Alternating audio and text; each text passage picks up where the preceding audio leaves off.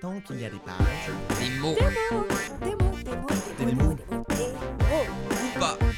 Et putain que ça se lit. même si ça se lit en diagonale, à la verticale, la tête en bas. La tête en bas. Ici, ça se lit aux toilettes aussi. Ouais, aussi. Ben, c'est la bouquinerie. Un mardi sur deux. Bonsoir à toutes et à tous et bienvenue dans les étagères de la bouquinerie. Ce soir, nous consacrons une émission toute spéciale au Dadazov autoproclamé Raoul Haussmann. Artiste protéiforme, inventeur, militant, virulent, la bouquinerie a voulu le mettre à l'honneur ce soir. Alors pour en parler, nous euh, nous retrouvons dans un tout petit instant pour un entretien avec Hélène Sirard, chercheuse qui vient d'achever sa thèse sur Filet, ouvrage de Raoul Haussmann. Donc elle l'a publié en 2013 une traduction de Hillet 2, inédite en France, euh, parce que cet ouvrage avait jusque-là seulement été publié en allemand, langue originale, par les éditions de Belleville à Munich euh, en 2006 sous la direction d'Adélaïde Cordidier. Alors qui est Raoul Haussmann? Qu'est-ce donc un Dadazov Euh, Qui sont les Dadas de Berlin? C'est ce qu'on va découvrir avec elle à 20h10. Ensuite, on téléphonera à Annabelle Ténès, conservatrice au musée d'art contemporain de Rochechouart, car le musée renferme des fonds exceptionnels de l'œuvre de Raoul Haussmann. Et samedi, ce samedi, débute l'exposition tout aussi exceptionnelle Raoul Haussmann, Dadazov de Berlin à Limoges. Mais alors, que font les archives d'un Dada à Limoges et qu'est-ce que la vie euh, euh, de cet homme à travers les guerres et les révoltes? Tout ça, toutes ces facettes de l'histoire, on les découvre avec Annabelle Ténez à 20h40. Et à la mi-temps, un peu d'actu avec ta chronique, Quentin. Et oui, bonjour Anna, bonsoir à tous. Et puis aujourd'hui, on va parler de, des kiosques à journaux, on va parler aussi de littérature politique, non, de littérature, pardon, internet. On va parler de la réforme de l'orthographe et puis Eh plein bien, de choses. J'ai hâte de t'entendre. Pas de soucis. Et on te retrouve à donc 20h30 pour les infos. Précise. 20h30 précise, ouais, on va essayer. Et enfin, un nouveau venu à la bouquinerie, il s'appelle Gaspard et il part à la rencontre des lecteurs de Paris. Sa chronique, c'est Dis-moi ce que tu lis et ça se passe à 20h50. Le programme est servi. On va commencer cette émission par une petite présentation des dadas pour se remettre les idées en place. À tout de suite. Bouquinaire. Bouquinaire. Bouquineux. Bouquineuse. Bouquineuse. Bouquinarienne. Bouquinairement. Binairement. Bouquinant. Bouquinant. Bouquin. Bouquineuse, Bouquiste.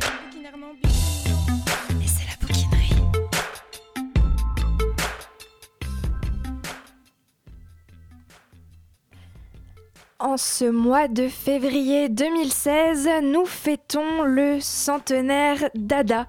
Euh, le 5 février 1916, plus exactement, Hugo Ball et sa compagne Amy Hennings fondent le cabaret Voltaire à Zurich. Quelques jours plus tard, Tristan Tzara, Sophie Teuber, Marcel Janco et Hans Harp piochent ce drôle de nom au pif. Ce sera Dada. Hans Harp nous livre d'ailleurs à ce propos un témoignage bouleversant. Sarah a trouvé le mot dada le 8 février 1916 à 6h du soir. J'étais présent avec mes 12 enfants lorsque Zara a prononcé pour la première fois ce nom qui a déchaîné en nous un enthousiasme légitime. Cela se passait au café de la terrasse à Zurich et je portais une brioche dans la narine gauche. Anarchistes pour certains apatrides, pour la plupart déserteurs, l'échec de la culture traditionnelle et de ses formes est là sous leurs yeux, la guerre. Il faut passer par la déconstruction des formes de l'art et des beaux-arts, table rase des conventions esthétiques, les contraintes idéologiques, alors que l'Europe plonge dans le chaos. Ils jouent et se jouent comme des gosses, avec humour et créativité, légèreté et irrévérence. A priori, c'est-à-dire les yeux fermés, Dada place avant l'action et au-dessus de tout, le doute. Dada doute de, tout, Dada est tout, tout est Dada, méfiez-vous de Dada. Le dadaïsme n'aurait pas aimé les ismes et encore moins les anniversaires. Ce centenaire est surtout une bonne excuse pour parler du mouvement qui ne se veut pas mouvement mais constellation. Car Dada ne s'arrête pas à Zurich et encore moins à 1916. Quelques kilomètres plus loin, quelques années plus tard, oui, Dada se réveille en Allemagne. Berlin 1918. Richard Hulsenbeck et Hans Richter traînent le virus Dada jusqu'à la, dans la capitale allemande. Ils trouvent un terrain libertaire et propice à sa propagation chez Raoul Haussmann avec qui ils cofondent Dada Berlin, puis une revue en 1919. Avec Johannes Bader, Hans Richter dans ses rangs, Dada Berlin est plus virulente et politisée que Dada Zurich. Et l'un de ses plus ardents militants est Raoul Haussmann. Au sein du club Dada, il est le Dadazov, autoproclamé. Car si on résume son activité, et je cite Henri Chopin, Haussmann fut peintre, pamphlétaire, écrivain, poète, sculpteur, inventeur. Et c'est un portrait un peu rapide, précise-t-il, car les travaux de Raoul Haussmann sont très nombreux et variés. Inventeur du photomontage, collage, précurseur de la poésie sonore. Il déclarait Nous jouons, rions, ressassons l'ironie dada car nous sommes anti-dadaïstes.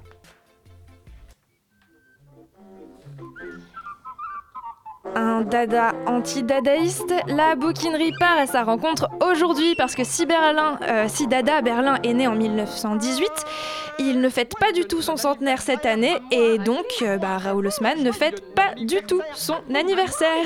Alors un, me- un merveilleux non-anniversaire à toi Raoul et après ce petit euh, récapitulatif, on peut donc passer aux festivités. On va écouter dans un instant quelques propos issus d'une du XXe siècle de euh, Lina. Richard Hulsenbeck, qui avait quitté le groupe de Zurich pour rejoindre Berlin dès février 1917, avait introduit en Allemagne le mot dada, qui devait se répandre comme une traînée de poudre grâce à Raoul Haussmann et à son ami Johannes Bader. À cette époque-là, c'était en 1917, Richard Hulsenbeck avait euh, emporté en fraude le grand message du dadaïsme de Hugo Ball, qui était le vrai philosophe de tout ce mouvement, et du cabaret Voltaire, dont il était le fondateur, ici à Zurich, comme vous le savez, dans la Spiegelgasse. Est-ce que vous étiez à cette époque informé des activités du mouvement dada de Zurich? C'était surtout Hans Richter que je connaissais depuis 1915, qui nous a envoyé, par exemple, le- euh, la revue Cabaret de Voltaire et les premiers numéros de la revue Dada que Zara éditait. Nous étions évidemment euh, euh, informés sur le mouvement Dada de Zurich, mais en général, nous n'avons pas pris beaucoup de notions de ce mouvement parce que nous l'avons trouvé qu'il était trop littéraire pour notre goût. Raoul Haussmann, pouvez-vous nous parler un peu de, de cet homme qui fut, paraît-il, le plus grand provocateur culturel Moi, je dirais le plus désinvolté. Je crois que c'est ça. Et encore, il était arbiter elegantiarum euh, de la mode dadaïste, qu'il fabriquait lui-même.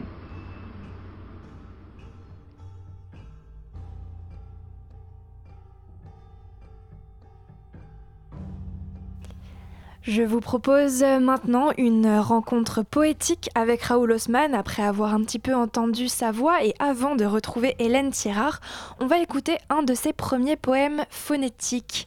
La poésie phonétique, mais qu'est-ce que donc que cela, notamment celle de Raoul Haussmann? C'est pas juste de l'ordre de l'expérimentation, il faut l'entendre comme une production nouvelle de savoir pour la civilisation audiovisuelle qui voit le jour à cette époque.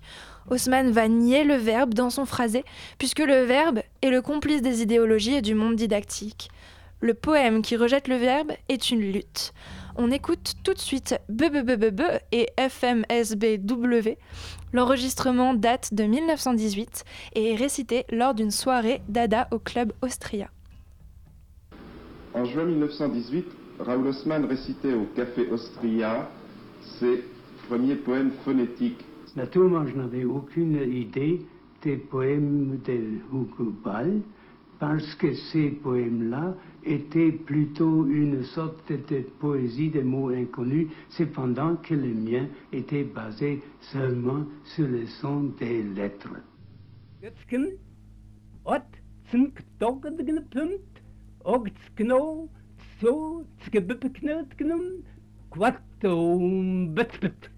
ورشتات خدقوت تتبك بدون وانتت اتشتتو اوف ان بنتمسكن Вместе по проблем и спецне фесбравдва под истовстрала а аптикстхи но но но да glava vagl tolglio midnomte zetopon detetten mm mm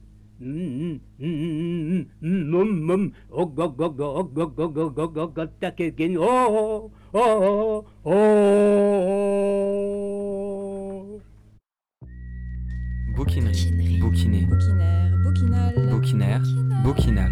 bouquineux, bouquineuse, Bouquineux. bouquinarial, bouquinairement, bouquinant, bouquin,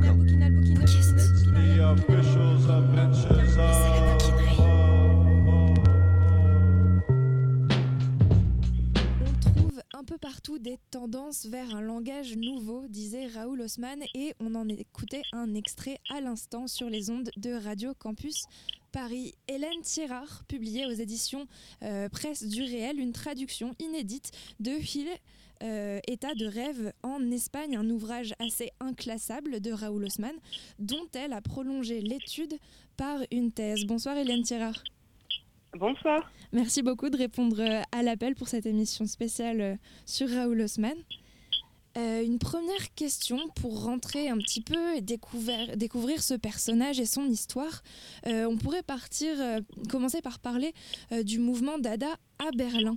On sait qu'il a une histoire particulière et qu'il se distingue de celui de Zurich, dont on fête aujourd'hui le centenaire. Mais comment les distinguer? Alors bon, le, mouvement Dada dans son, ensemble est un ensemble très très hétérogène. Vous, venez de le rappeler, entre Zurich et, Berlin, il y a des différences notables. Euh, J'imagine que la, différence principale, c'est évidemment le contexte euh, social dans lequel il prend place, puisque Zurich naît en, en 1916 dans un pays, euh, dans un pays, la Suisse, qui est choisi en tant que tel par, des pacifistes parce qu'il est neutre, ce qui reflète déjà un engagement contre, la, contre la guerre. Euh, Berlin, au contraire, on, a tendance à souligner un engagement politique euh, beaucoup plus, fervent, mais ça tient évidemment aux, régions, donc à la situation politique et sociale, puisqu'en 1918, hein, euh, à Berlin, on est en guerre, on est en, a fait la révolution. Donc les acteurs sont de facto beaucoup plus, politisés. Ça, c'est une première chose. Euh, après, euh, au niveau artistique, si on tient à, considérer le, mouvement Dada comme un, mouvement artistique, euh, il faudrait rappeler cette évidence que, comme toutes les avant-gardes historiques, donc les futuristes italiens, Dada en particulier, le surréalisme, le premier surréalisme, c'est- un mouvement artistique qui a la particularité d'être un mouvement anti-art. C'est une position bien difficile à, à- maintenir. En tout cas, c'est contre, alors anti-art, il faudrait préciser que c'est contre toute la tradition pi- picturale dominante, euh, qui domine depuis la Renaissance, au moins. Et donc ils vont vouloir euh, déconstruire absolument euh, toutes euh, les formes traditionnelles de l'art et des beaux-arts.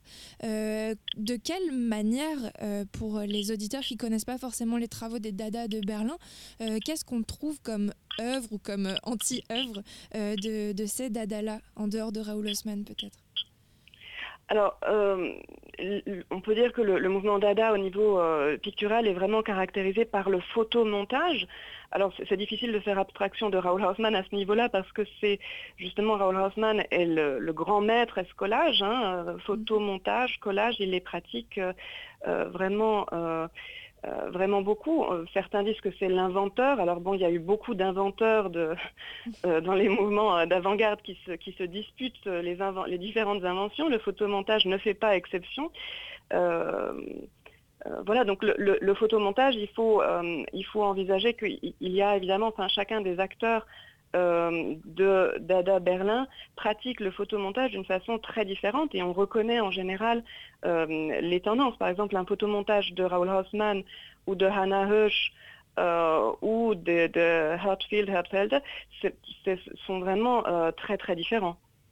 Et j'ai une euh, citation là, euh, sous la main, euh, de Henri Chopin dans Poésie sonore internationale. Il dit Si on résume son activité, Haussmann fut peintre, pamphlétaire, photographe, écrivain, poète, sculpteur, inventeur. C'est un portrait un peu rapide, il précise ensuite. Euh, vous l'avez dit, photomontage, on parlera plus tard de poésie phonétique, poésie sonore. Euh, il a fait des travaux extrêmement nombreux et variés.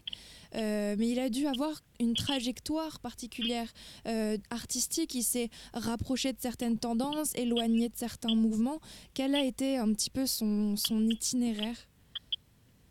Bon, alors vous, venez de le rappeler, effectivement, Raoul Haussmann, c'est un touche-à-tout. Il expérimente véritablement dans tous les domaines, dans tous les moyens euh, d'expression. Euh, vous parliez de la poésie phonétique, il faudrait parler aussi de la poésie optophonétique, justement, qui essaie de faire le lien entre le, visuel et le sonore. Euh, en tant que plasticien, je pense que la, la- la plastique la plus connue, c'est évidemment celle qui est à Beaubourg, l'esprit de notre temps, ou tête mécanique.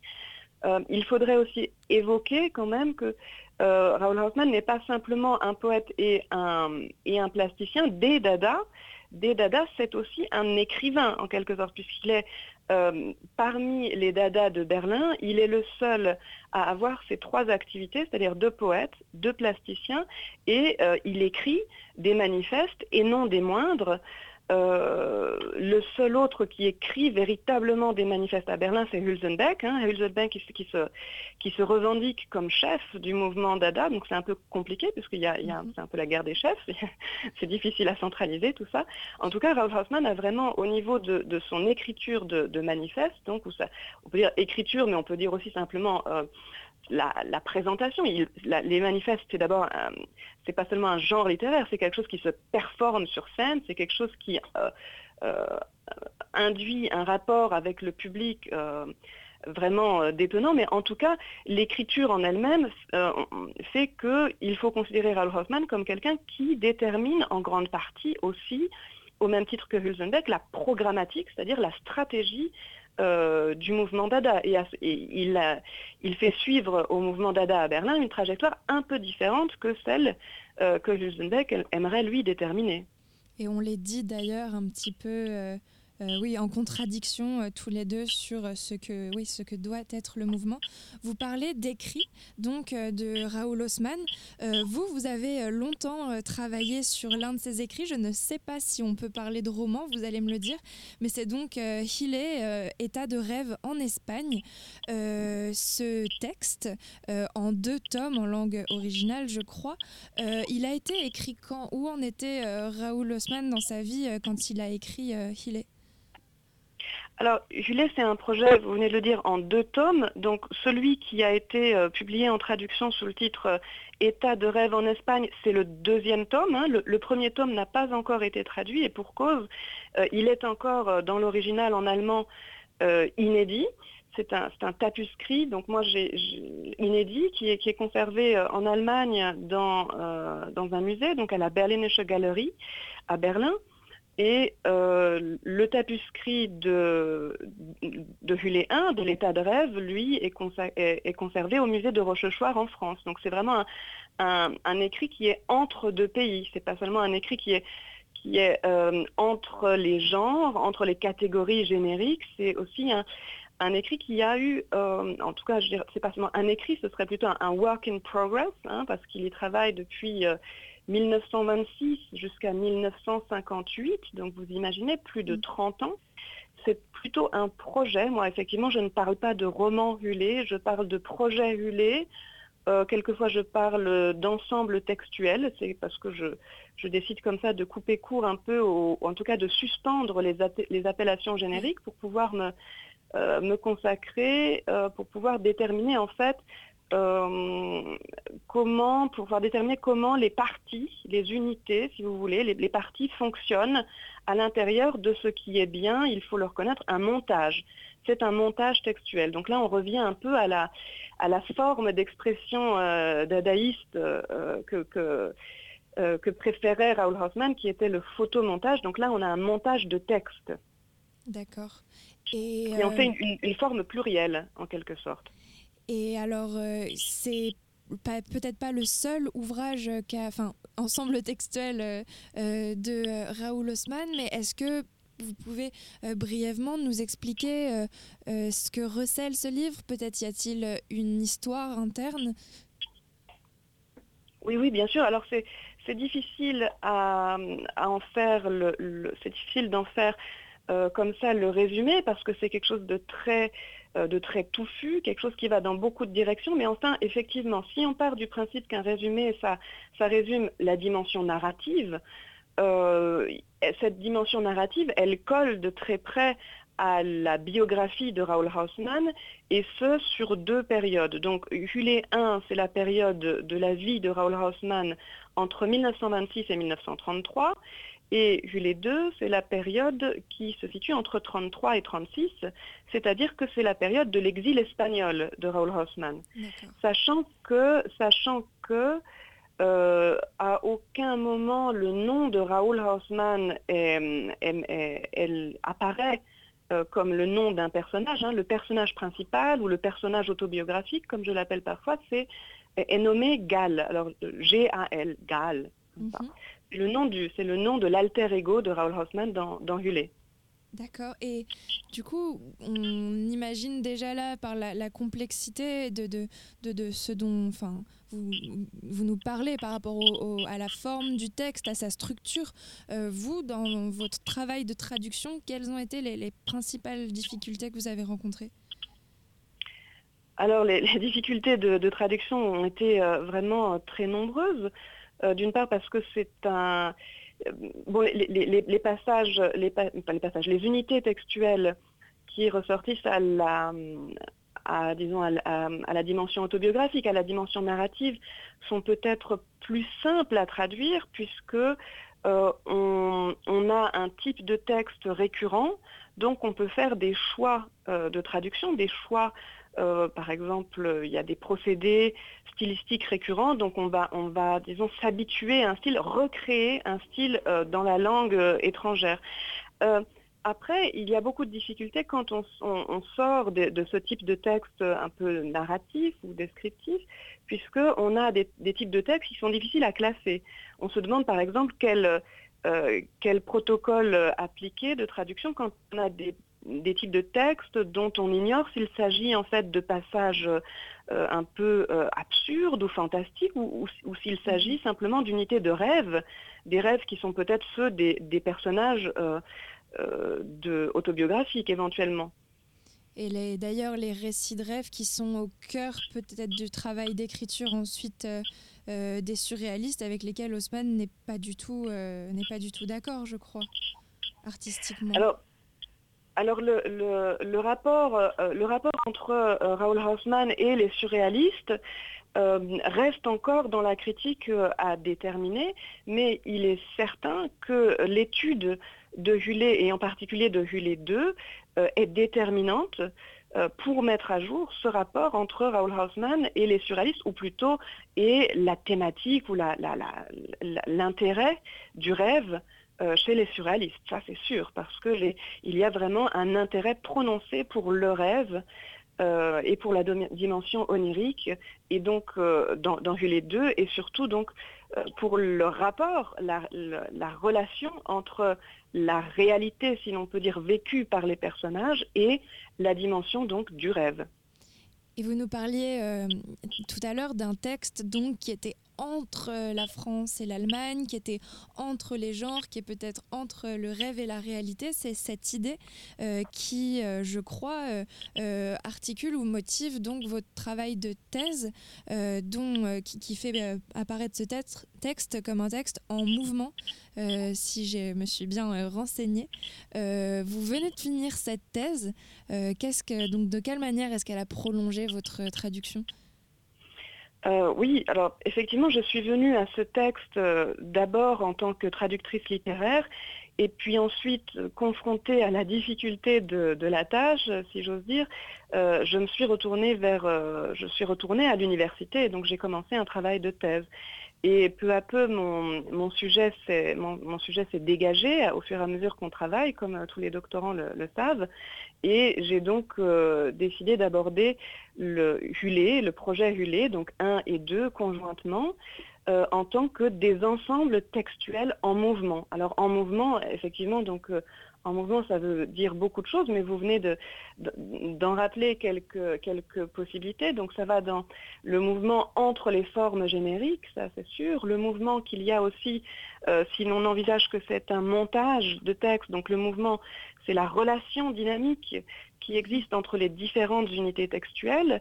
Et puis le mouvement, c'est le fait que ce texte, je, le conçois, je, travaille dessus à partir de la reconstruction de la genèse du texte et je montre que ce work in progress est véritablement un texte en transition, donc en mouvement, c'est-à-dire que d'année en année, de décennie en décennie, son projet, euh, son projet se modifie et il faut vraiment le penser dans la dynamique de la Genèse. Donc en ce sens également en mouvement.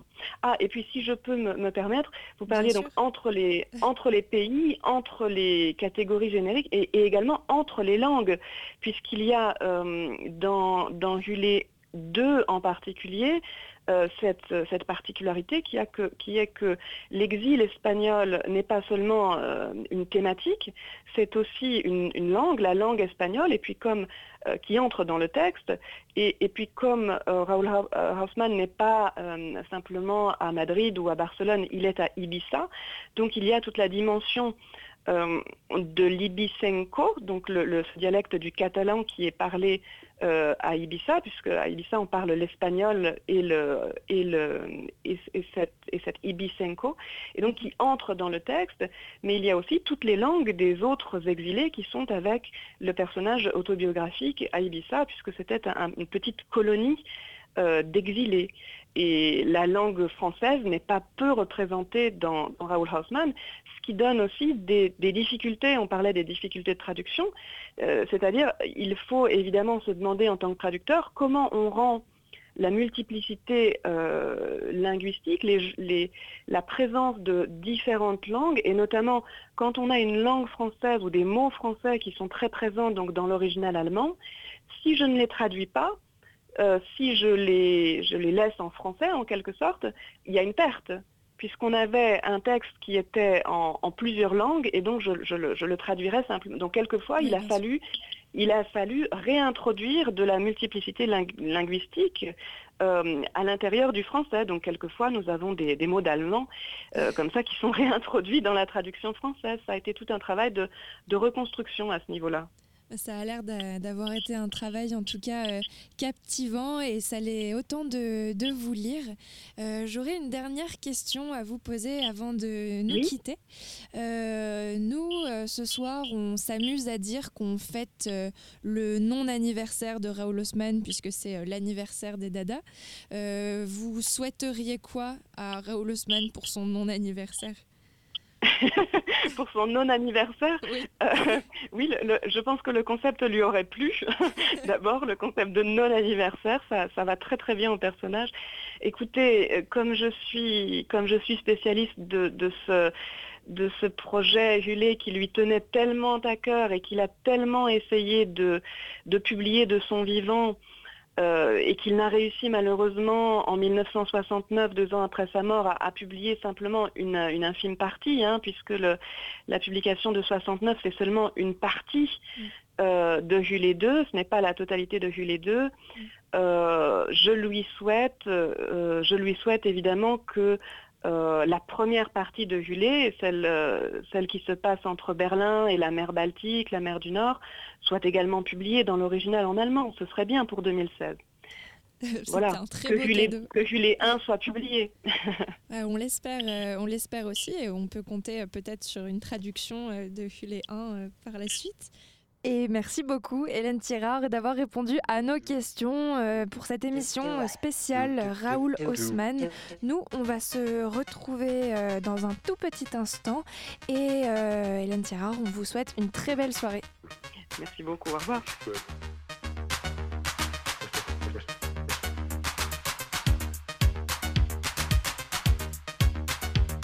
against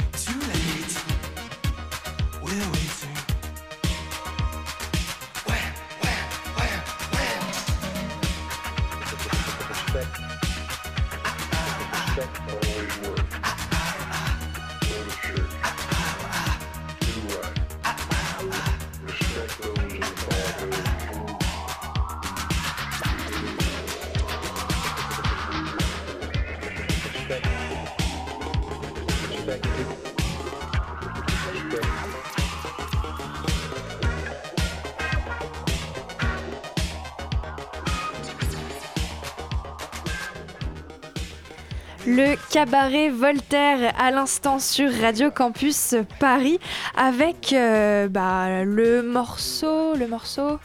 euh, un, un très chouette morceau en tout Un cas dont j'ai oublié le titre. Euh, oui, Cabaret Voltaire, on aime bien semer le trouble dans vos esprits puisque c'est euh, euh, un groupe british inclassable des années 70 et 90, hein, rien à voir avec la bande Dada de Tsara et compagnie, sauf peut-être le nom.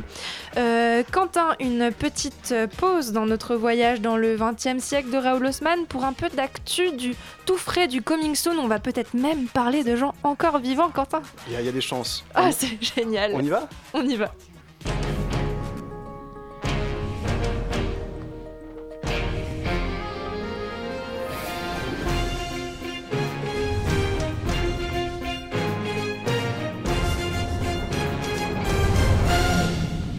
20h32, vous écoutez la bouquinerie et tout de suite les informations littéraires. À la une, ce mardi 23 février 2016, les kiosques à journaux toujours en passe de disparaître.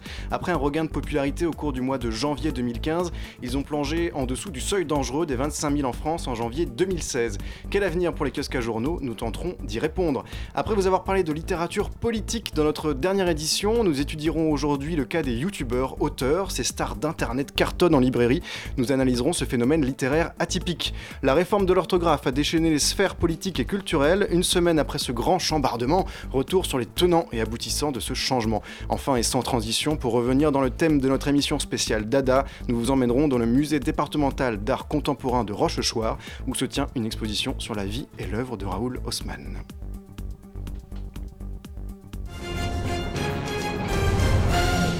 Et on commence avec un hommage. Si Dieu existait, il pourrait être une bibliothèque, disait-il. La littérature internationale est en deuil après la disparition le 19 février dernier de l'auteur du roman Le nom de la rose. Avant de commencer ce journal, nous tenions à rendre hommage à Umberto Eco. Ciao. Mes petits-fils, lorsqu'ils auront 20 ans, ils auront complètement oublié les égorgements faits euh, en Irak euh, par l'ISIS, mais ils n'auront pas oublié, j'espère, la mort d'Hamlet. Donc la, la littérature sert à constituer et à maintenir des, des images mythiques qui continuent à survivre, tandis que la, la réalité, on, on l'oublie. Euh, Donc la vérité romanesque a cette qualité de ne pouvoir être mise en cause, tandis que toutes les autres vérités peuvent être mises en cause. Voilà, Umberto Eco au micro de France Culture. Sans transition, 1000 kiosques à journaux ont fermé en 2015. Décidément, on n'arrêtera pas la numérisation. Et en effet, chaque jour, trois kiosques à journaux ferment définitivement leur étalage. La première, cause de cette chute monumentale, c'est le recul de la presse écrite en général. Le marché de la presse a perdu 25% de sa valeur depuis 5 ans, et cela malgré une légère hausse en janvier 2015 à cause ou, ou grâce euh, à l'effet Charlie Hebdo. La presse qui souffre évidemment du changement des modes de consommation. Les lecteurs préfèrent avoir les nouvelles fraîches sur leur smartphone et leur tablette. Une avancée de plus vers le monde du global média dans lequel les médias de tous bords sont en train de glisser. De là à imaginer la fin du journal papier, il n'y a qu'un pas. On peut même souligner que certains éditeurs décident de mettre fin eux-mêmes à leur édition papier. La grande crainte des maisons d'édition françaises est de finir comme les disquaires. La presse deviendrait alors un produit purement commercial vendu uniquement en grande surface. Et justement, à propos de numérisation, on va parler Internet. Oui, vous connaissez certainement ces stars de YouTube. Leur métier, eh bien, c'est YouTuber. YouTuber. Et il est une mode sur Internet, c'est le livre de YouTuber. Car oui, le YouTuber écrit. Et le premier à avoir lancé la mode, c'est le géant anglais PewDiePie, qui compte plus de 42 millions de followers sur la plateforme. Il a publié l'année dernière son premier livre, This Loves You, où il délivre son mode de pensée. On peut y lire notamment Ne sois pas toi-même, sois une pizza, car tout le monde aime les pizzas. Près de chez nous, en France, d'autres youtubeurs ont décidé de se lancer dans la littérature, avec notamment Natou, qui a publié son simili magazine féminin Icon. Alors on pourrait penser que la littérature sur YouTube, c'est un peu léger, pas très crédible. Mais au-delà des livres humoristiques, on y trouve aussi des choses plus sérieuses. On pense notamment au numéro 1 français, Cyprien, qui a sorti sa bande dessinée Roger et ses humains, à Patrick Beau, le taulier du blog Axolot, qui a publié sa bande dessinée aussi du même nom à propos des bizarreries du monde qui nous entoure, ou encore au scientifique favori d'Internet, Bruce Benamran, aux commandes de la chaîne YouTube Y Penser, qui a publié récemment un livre de vulgarisation scientifique. Loin de se sentir petit face aux grands auteurs, ces bouquins font un tabac en librairie et ils sont pour la plupart en rupture de stock, autant dire qu'on ne mesure pas tout le temps la puissance d'Internet. L'émission On veut du solide recevait d'ailleurs Solange Te Parle mardi dernier en direct de la recyclerie. La youtubeuse franco-québécoise y parlait notamment de son livre fraîchement publié. N'hésitez pas à courir et écouter l'émission sur www.radiocampusparis.org. Et Internet, euh, justement, lui aussi avait été tout chagriné suite à l'annonce de la réforme d'orthographe. Oui, les médias n'ont fait qu'en parler pendant deux semaines. Cette réforme semble inquiéter du monde. Le ministère de l'Éducation nationale s'en dédouane, l'Académie française s'insurge. Alors qui est, qui est véritablement derrière cette réforme? Eh bien c'est le Conseil supérieur de la langue française, rien que ça, qui en est le commanditaire.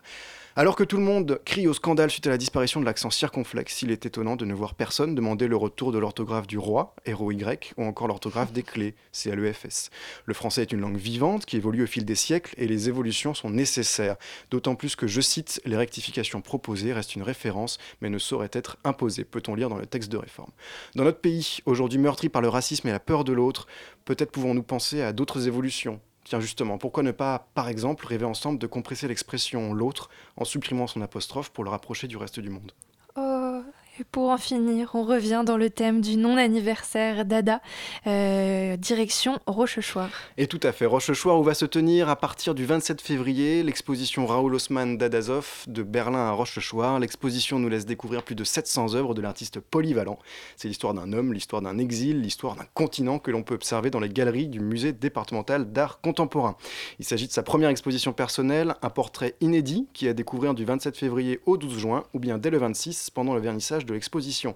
L'expo de Rochechouart, c'est d'ailleurs au programme de la deuxième partie de la bouquinerie. Alors restez à l'écoute, il est désormais 20h38, vous êtes toujours à l'écoute de Radio Campus Paris et vous retrouvez Anna juste après ça. Bouquiné. Bouquinaire, bouquinal. Bouquinaire. Bouquinal. Bouquineux. Bouquineuse. Bouquineuse. Bouquinarienne. Bouquinairement. Bouquinant. Bouquin. Bouquiniste,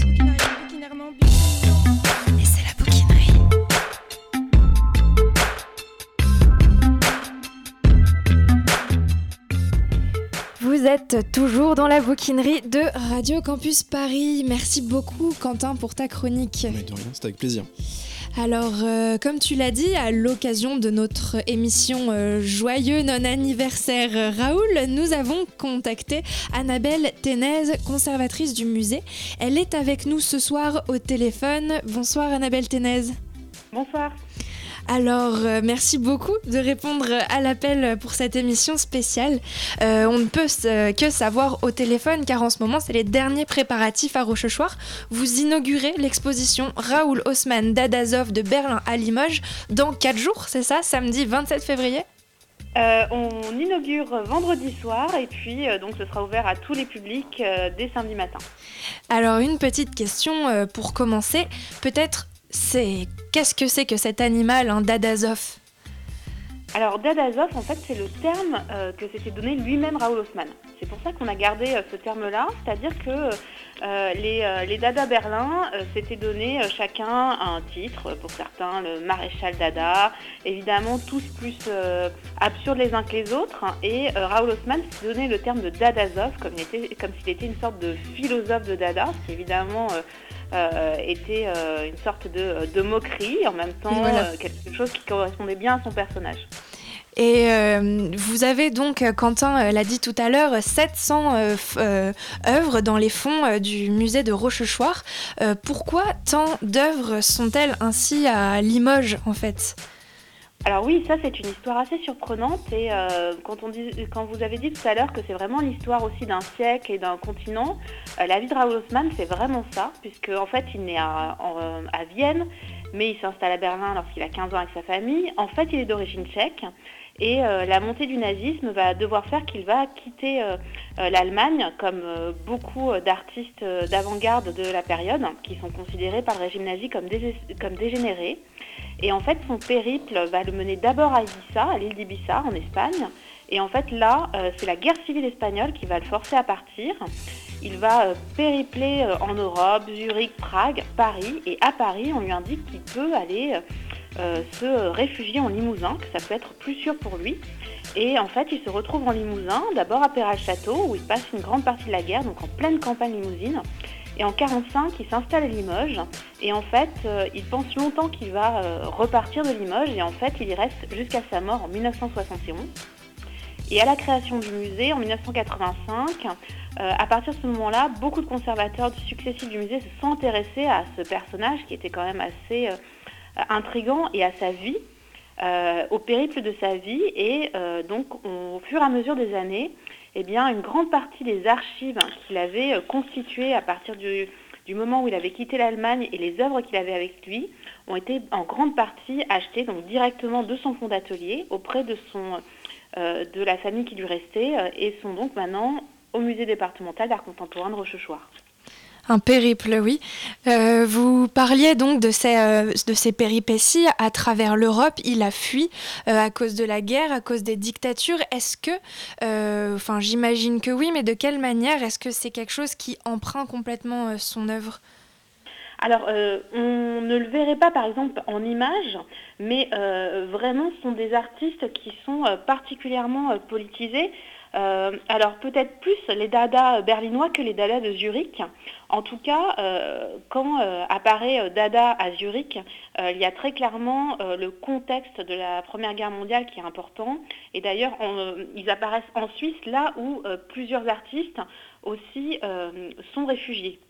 Et bien sûr, ensuite, le Dada Berlin est un Dada très politique, d'autant plus parce qu'il y a non seulement euh, le contexte euh, de la fin de la Première Guerre mondiale, euh, de l'apparition de, la euh, République euh, allemande de Weimar, euh, qui est un- un- une sorte de république pour eux néo-bourgeoise, le contexte très dur des, euh, euh, gueules cassées, hein, qui aussi, euh, et des blessés, de l'inflation à cette période-là. Donc, euh, euh, d'une manière ou d'une autre, une sorte, euh, je ne vais pas dire d'anarchisme, mais en tout cas de refus euh, euh, de la politique établie telle qu'elle se conçoit, elle apparaît dès ce moment-là. Donc, c'est vraiment des gens qui... euh, euh, sont des gens qui veulent, euh, changer la société, qui n'en donnent pas forcément la formule, mais qui en tout cas euh, ont un vrai refus euh, de, euh, euh, euh, ce qu'on pourrait appeler un établissement de bourgeois euh, euh, et du système politique de la période. Et évidemment, l'histoire de leur vie euh, fait qu'ils sont, euh, pour beaucoup, rattrapés euh, systématiquement par, la course de l'histoire du XXe siècle, que ce soit pour Raoul Haussmann par la guerre civile espagnole, qui est un moment aussi de catalysation très forte de l'avant-garde européenne, puis évidemment la Seconde Guerre mondiale.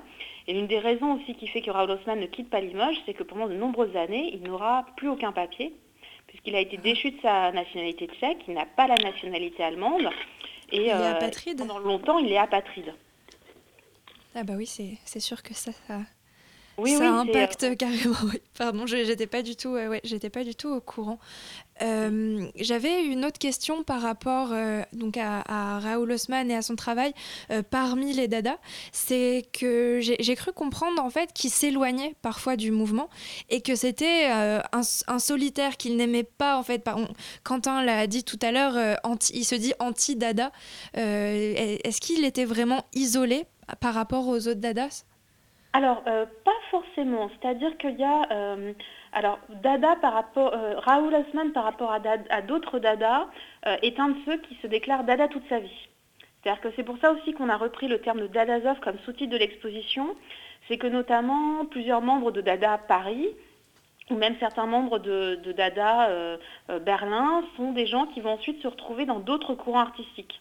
Raoul Haussmann, pour lui, il est Dada toute sa vie. C'est pour ça aussi qu'on a repris ce terme de Dadazoff, parce que les grands principes de Dada, le décloisonnement de l'art et la vie, le refus de tout, est très présent. Et en fait, il y a aussi sur la question de l'anti-Dada, c'est que euh, dès le moment où il crée Dada, euh, les artistes Dada sont anti-Dada, puisque d'une certaine manière, ils sont anti-système, anti, euh, donc anti-mouvement artistique. Donc à partir du moment où ils créent quelque chose qui pourrait ressembler à un mouvement artistique, ils sont aussi contre. C'est-à-dire que Raoul Haussmann fait des soirées anti-Dada et d'autres au- aussi dès les débuts de la création de Dada. C'est euh, presque et c'est pas si paradoxal que ça. Après, euh, Raoul Haussmann, il est aussi euh, proche de certains autres marginaux de Dada. Par exemple, c'est quelqu'un qui est très proche de Kurt Schwitters, qui est un des importants artistes Dada de la période, qui est celui qui a créé le Merzbau, c'est-à-dire qui a créé une sorte de gigantesque maison, euh, une œuvre d'art à l'échelle de sa maison, avec beaucoup d'objets de, récupération. C'est comme si sa maison était devenue un gigantesque collage. Et par exemple, Kurt Schwitters vit en marge de beaucoup des artistes euh, de Dada Berlin, puisque lui vit à Hanovre est repoussé par un certain nombre de ces artistes. Et au contraire, il est très ami avec Kurt Schwitters. Euh, Raoul Haussmann va aussi beaucoup aider Anna, Anna Hoche, qui est sa compagne, à être membre de Dada, alors qu'évidemment, elle n'est pas forcément toujours aussi bien acceptée par d'autres artistes. Et en même temps, c'est sûr que l'histoire de sa vie, euh, euh, le fait que dès 1922, le mouvement Dada s'essouffle, va faire aussi qu'il va, euh, va peut-être plus s'isoler de, certains membres dont il était proche au départ. Et en même temps, on voit bien qu'à partir de Limoges, quand il va être quand même assez éloigné de, tous les centres de l'avant-garde de l'après-guerre, il va se mettre à correspondre avec beaucoup de personnes. Donc euh, il a un côté, oui, assez, solitaire, euh, assez personnel, euh, mais en même temps, il a aussi ce côté très, où il est très lié d'amitié et où il écrit beaucoup avec pas mal d'artistes, tout en ayant ce caractère aussi parfois assez intransigeant, mais intransigeant dans ses partis pris artistiques.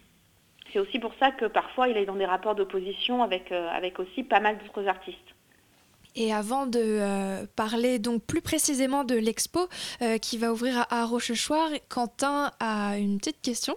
Oui, Oui. oui, Vous, vous dites que, que Raoul Haussmann a, a notamment contribué, enfin, a collaboré avec d'autres artistes, euh, notamment dans le cadre, je crois, de la Foire internationale Dada. Est-ce que vous pouvez nous en Oui. parler un peu? Oui, alors en fait, la foire internationale Dada, euh, c'est une foire qui est organisée par John Hertzfield, euh, Georges Gross et Raoul Haussmann. Et en fait, cette foire-là, euh, elle rassemble plus d'une centaine d'artistes. Euh, en tout cas, il cite plus d'une centaine d'artistes dans le catalogue affiche. Alors ça peut être des toutes petites pièces, des références, parce qu'en fait, euh, cette foire, euh, on vous dit plusieurs euh, dizaines d'artistes, mais en fait, c'est deux, deux, trois salles à Berlin. Euh, et en fait, c'est presque ce qu'on appellerait aujourd'hui une œuvre d'art totale ou installative. C'est-à-dire qu'on a beaucoup euh, euh, donc de collages, euh, mais on a aussi écrit sur les murs ou imprimé sur les murs des slogans qui vont avec, cette foire Dada et aussi beaucoup d'assemblages, de sculptures. C'est quelque chose qui, même, qui est très surprenant lorsqu'on se replace en 1920, euh, d'avoir cette forme d'art qui, qui ne correspond plus du tout à de la peinture, qui fait de l'assemblage, donc qui n'est plus de la sculpture traditionnelle, qui fait du photomontage, donc qui a rompu depuis... euh, et donc ils ont rompu avec une part de peinture, en même temps il y a aussi de la peinture. Il faut imaginer que dans le contexte de l'époque, euh, ça devait paraître comme un ovni euh, total. C'est quelque chose qui, quand on regarde encore les photographies aujourd'hui, est, est, est complètement encore très contemporain, dans le, on dirait presque très contemporain dans l'utilisation de l'information et, de, et de la multiplication de l'information. Et donc au musée de Rochechouart, c'est cette année que vous avez décidé de monter une exposition. Alors comment ça s'est passé? À quelle initiative? Alors, euh, c'est-à-dire que comme on possède ce fonds euh, Raoul Haussmann, on s'est dit que, euh, bon, bah, bien sûr, c'était le, centenaire de, le centenaire de Dada. Donc, même si Raoul Haussmann se joint plus à Dada Berlin en 1918, on s'est dit qu'on allait, nous aussi, participer à, à, à- à ces cent ans Dada, aussi parce que. Raoul Haussmann lui-même a beaucoup écrit sur l'histoire de Dada. Ils sont beaucoup d'artistes membres de Dada qui, dans les années 50, 60, au moment où Dada, d'une certaine manière, revenait à la mode euh, dans euh, les courants de l'art contemporain, avoir tenté de définir qu'est-ce que c'était que Dada, qu'est-ce que Dada a apporté à l'art du XXe siècle. Et euh, donc c'est aussi cette idée-là, c'est de regarder vraiment l'héritage expérimental de Dada et de regarder euh, l'histoire de, la vie de Raoul Haussmann et de son travail. Euh, les premières euh, œuvres qui sont dans le musée datent de- des environs de 1900 et on s'arrête en 1970. Donc c'est vraiment aussi, je pense, au-delà de, des quelques années charnières de Dada qui sont faites 1916-1922, euh, c'est véritablement aussi comment un, un mouvement a fait, c'est quand même un des premiers mouvements à avoir essaimé dans toute l'Europe, euh, un des premiers mouvements à avoir aussi euh, euh, un tel écho, on va dire avec le cubisme, le futurisme, c'est vraiment la continuité ces mouvements qui ont un écho très large dans le siècle. Et, euh, et c'est pas très fréquent aussi que dans les années 60, on se mette à parler de courants néo-dada. Donc ça veut vraiment dire que ces courants-là, les formes d'art qu'ils ont inventées, qui sont des formes d'anti-art, ont complètement marqué tout l'art du XXe siècle. Et je pense que c'est aussi pour ça qu'il y a aujourd'hui un tel écho dans le centenaire Dada. Et il y a eu aussi beaucoup d'émissions de radio, parce que Dada touche à la musique, Raoul Haussmann a fait aussi de la poésie sonore. Donc il y a vraiment aussi ce côté art total qui euh, correspond euh, aussi totalement à l'art le plus, euh, le plus contemporain depuis les années 60. Et en parlant justement de, de son, euh, d'intérêt pour le son, il y a une drôle de machine qui nous, inté- qui nous intéresse et nous intrigue pas mal. Euh, c'est l'optophone. Il sera présent à votre, euh, dans votre exposition, n'est-ce pas? Oui, alors euh, l'optophone, en fait, l'optophone que nous, nous allons présenter, c'est un optophone d'un artiste qui s'appelle Peter Keane. D'accord. Qui a tenté de reconstituer l'optophone de Raoul Haussmann, parce qu'en fait, Raoul Haussmann imagine une, euh, une machine qui serait capable de convertir les sons en images et les images en sons dès 1922. Et en fait, cette machine, il va il travaille à partir de 1922, la théoriser, euh, poser des brevets dans les années 30, euh, refaire des schémas dans les années 50-60, mais en fait, on n'en a pas de traces matérielles. Et donc, euh, cet artiste Peter Keane a tenté de reconstituer à partir des, de toutes les traces qu'il retrouvait de sources de, de Raoul Haussmann, et bien cette machine complètement, complètement utopique. Oui, c'est assez Une machine ouais. qui annonce euh, tout à fait l'art euh, des années 60 ou, euh, ou toutes les œuvres des années 60 des musiciens qui, qui vont euh, lier la lumière à la musique. Or, il imagine ça dès 1922. Et ça, c'est quelque chose aussi de, très nouveau. C'est aussi ça qui nous intéressait, c'est de montrer que le travail de Raoul Haussmann, euh, de cette période d'Ada, il irrigue toute une série de créations très très différentes. Oui, travailler euh, le rapport euh, entre l'image et les sons, essayer de les traduire, c'est quelque chose de très contemporain qu'on voit beaucoup aujourd'hui, donc c'est surprenant que ça se passait euh, dès les années 20. Euh, on va on se, se, se quitter, l'heure tourne, mais ça va se passer sur l'écoute d'un poème phonétique de Raoul Haussmann qui s'appelle Poème sans titre. On en, est, on en a écouté un plus tôt dans l'émission. Et cette pièce, ainsi que la précédente, nous ont été fournies par votre musée. Donc déjà, merci beaucoup de nous en faire plaisir. profiter. Et peut-être en un mot, euh, nous présenter donc ce, ce poème phonétique. J'ai déjà expliqué à l'antenne ce qu'était qu'un poème phonétique, mais celui-ci, peut-être que vous avez quelques informations. Alors, c'est un poème qui est lié à... Donc, les deux poèmes qu'on a fournis, c'est Feu Monsieur Beveux et Pichu Pichu. Et en fait, ce sont des poèmes qu'il invente dès 1919, dès 1920, mais qui évidemment, on n'a pas de traces contemporaines de Dada, puisqu'évidemment, il ne pouvait pas les enregistrer à ce moment-là, matériellement. Et donc, à partir des années 50-60, Raoul Haussmann, notamment euh, aidé d'Henri Chopin, va enregistrer toute une série de ses poèmes. Et on a donc ces traces-là qui nous montrent aussi que ces artistes-là, euh, c'est difficile d'en rendre compte puisque aujourd'hui on les enregistrerait, ils seraient partout sur les médias, sur le- dans les réseaux sociaux. Mais en fait, on a très peu de traces de tout ce qui était performance et ce qui était sûrement, enfin en tout cas tout ce qui annonçait la performance euh, chez les Dada, que ce soit euh, euh, à Zurich ou à Berlin. Et euh, ça dit aussi que ces artistes-là, ils ont vraiment essayé de, revenir aux sources, euh, aux sources de l'image, mais aussi aux sources de la langue et euh, directement à la lettre. Et bon, on va Et, euh, écouter ça, euh, vraiment, on va écouter ça dans un instant. Euh, vraiment, l'heure tourne. Je suis désolée, on va devoir se quitter. Euh, on en écoute un petit extrait et on vous remercie très sincèrement. Bonne soirée. Bon- bonsoir.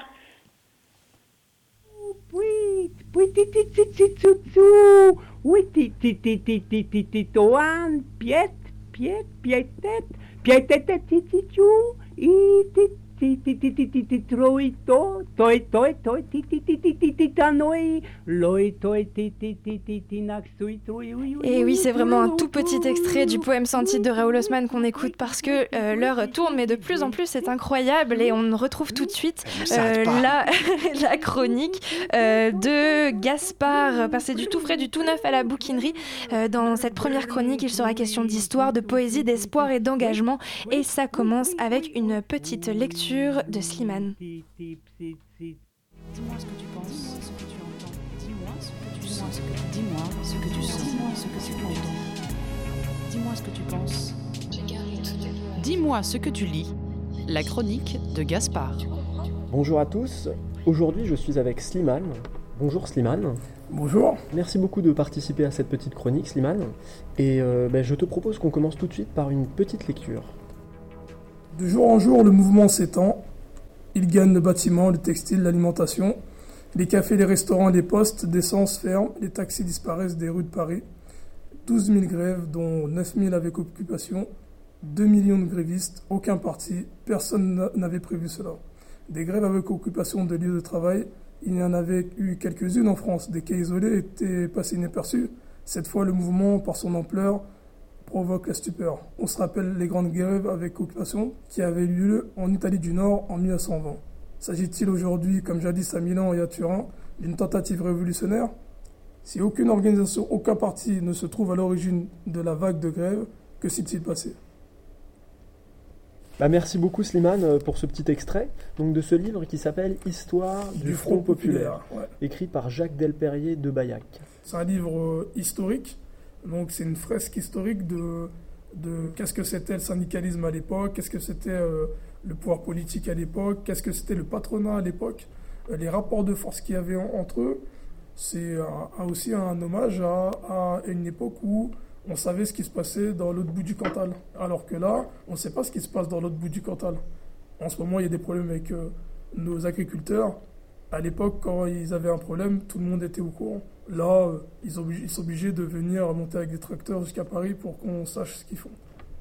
Voilà le changement. Et euh, ce livre, en fait, comment est-ce que tu l'as découvert? Les, les personnes qui me l'ont offerte, ils savent que j'aime euh, l'histoire. Je pense que c'est un petit message pour dire euh, il y a de l'espoir quand même. C'est-à-dire qu'il y, a eu- il y a toujours eu des problèmes dans ce pays, il y a toujours eu des solutions dans ce pays, et il faut aussi aller chercher un peu du côté de l'histoire de ce pays. Il faut prendre un peu de recul avec, avec euh, ce qui se passe. Et en, en général, tu lis plutôt des, des livres d'histoire ou il y a aussi d'autres genres littéraires comme ça qui, qui peuvent t'intéresser euh? Moi, je lis aussi beaucoup de poésie. J'aime bien les poètes maudits. J'aime bien euh, Rimbaud, Verlaine, etc. J'aime beaucoup aussi les, les romans historiques, des, Alexandre Dumas, des Anatole, Anatole France, sur des fresques historiques sur la Révolution française, etc. J'aime beaucoup lire ce genre de, de- de livres parce que euh, j'aime beaucoup l'histoire. Et euh, je sais qu'il y a beaucoup de gens qui euh, négligent le côté lecture. Mais je pense que c'est important parce que ça nous apprend beaucoup de choses sur nous et sur la culture populaire générale. Alors du coup, je voulais te demander, et qu'est-ce que tu fais dans la vie en fait, Slimane? Et ben moi, je coordonne un réseau d'associations et d'adhérents à la Fédération nationale des maisons des potes. Je travaille dans, je conseille des associations dans leur développement. Je les aide à trouver des financements, je les aide à, faire des partenariats avec euh, des réseaux locaux euh, partout en France. Et euh, je travaille dans les quartiers euh, prioritaires. On travaille beaucoup aussi avec les, dans les écoles pour prévenir tout ce qui est phénomène de discrimination de racisme pour que les gens puissent d'une certaine manière s'engager à leur manière au quotidien contre ces phénomènes s'il leur arrive ça. L'idée en fait, c'est de, terminer donc cette chronique en, musique. Et donc je voulais te demander si euh, éventuellement en écho avec euh, cet extrait du, de ce livre Histoire du Front Populaire que tu nous as lu tout à l'heure, euh, si tu avais une petite idée d'un morceau à faire écouter aux auditeurs. Bah, moi, je vous conseille le son de Brave, Souffrance. Et ça, a deux, ça a deux sens. Sous France, la souffrance, et sous le pays, la France. Il est très bon et. Il est 21h sur Radio Campus Paris et la bouquinerie touche à sa fin. Vous trouverez le podcast en ligne. Bonne soirée. 21. 21. Radio Campus Paris. 21h.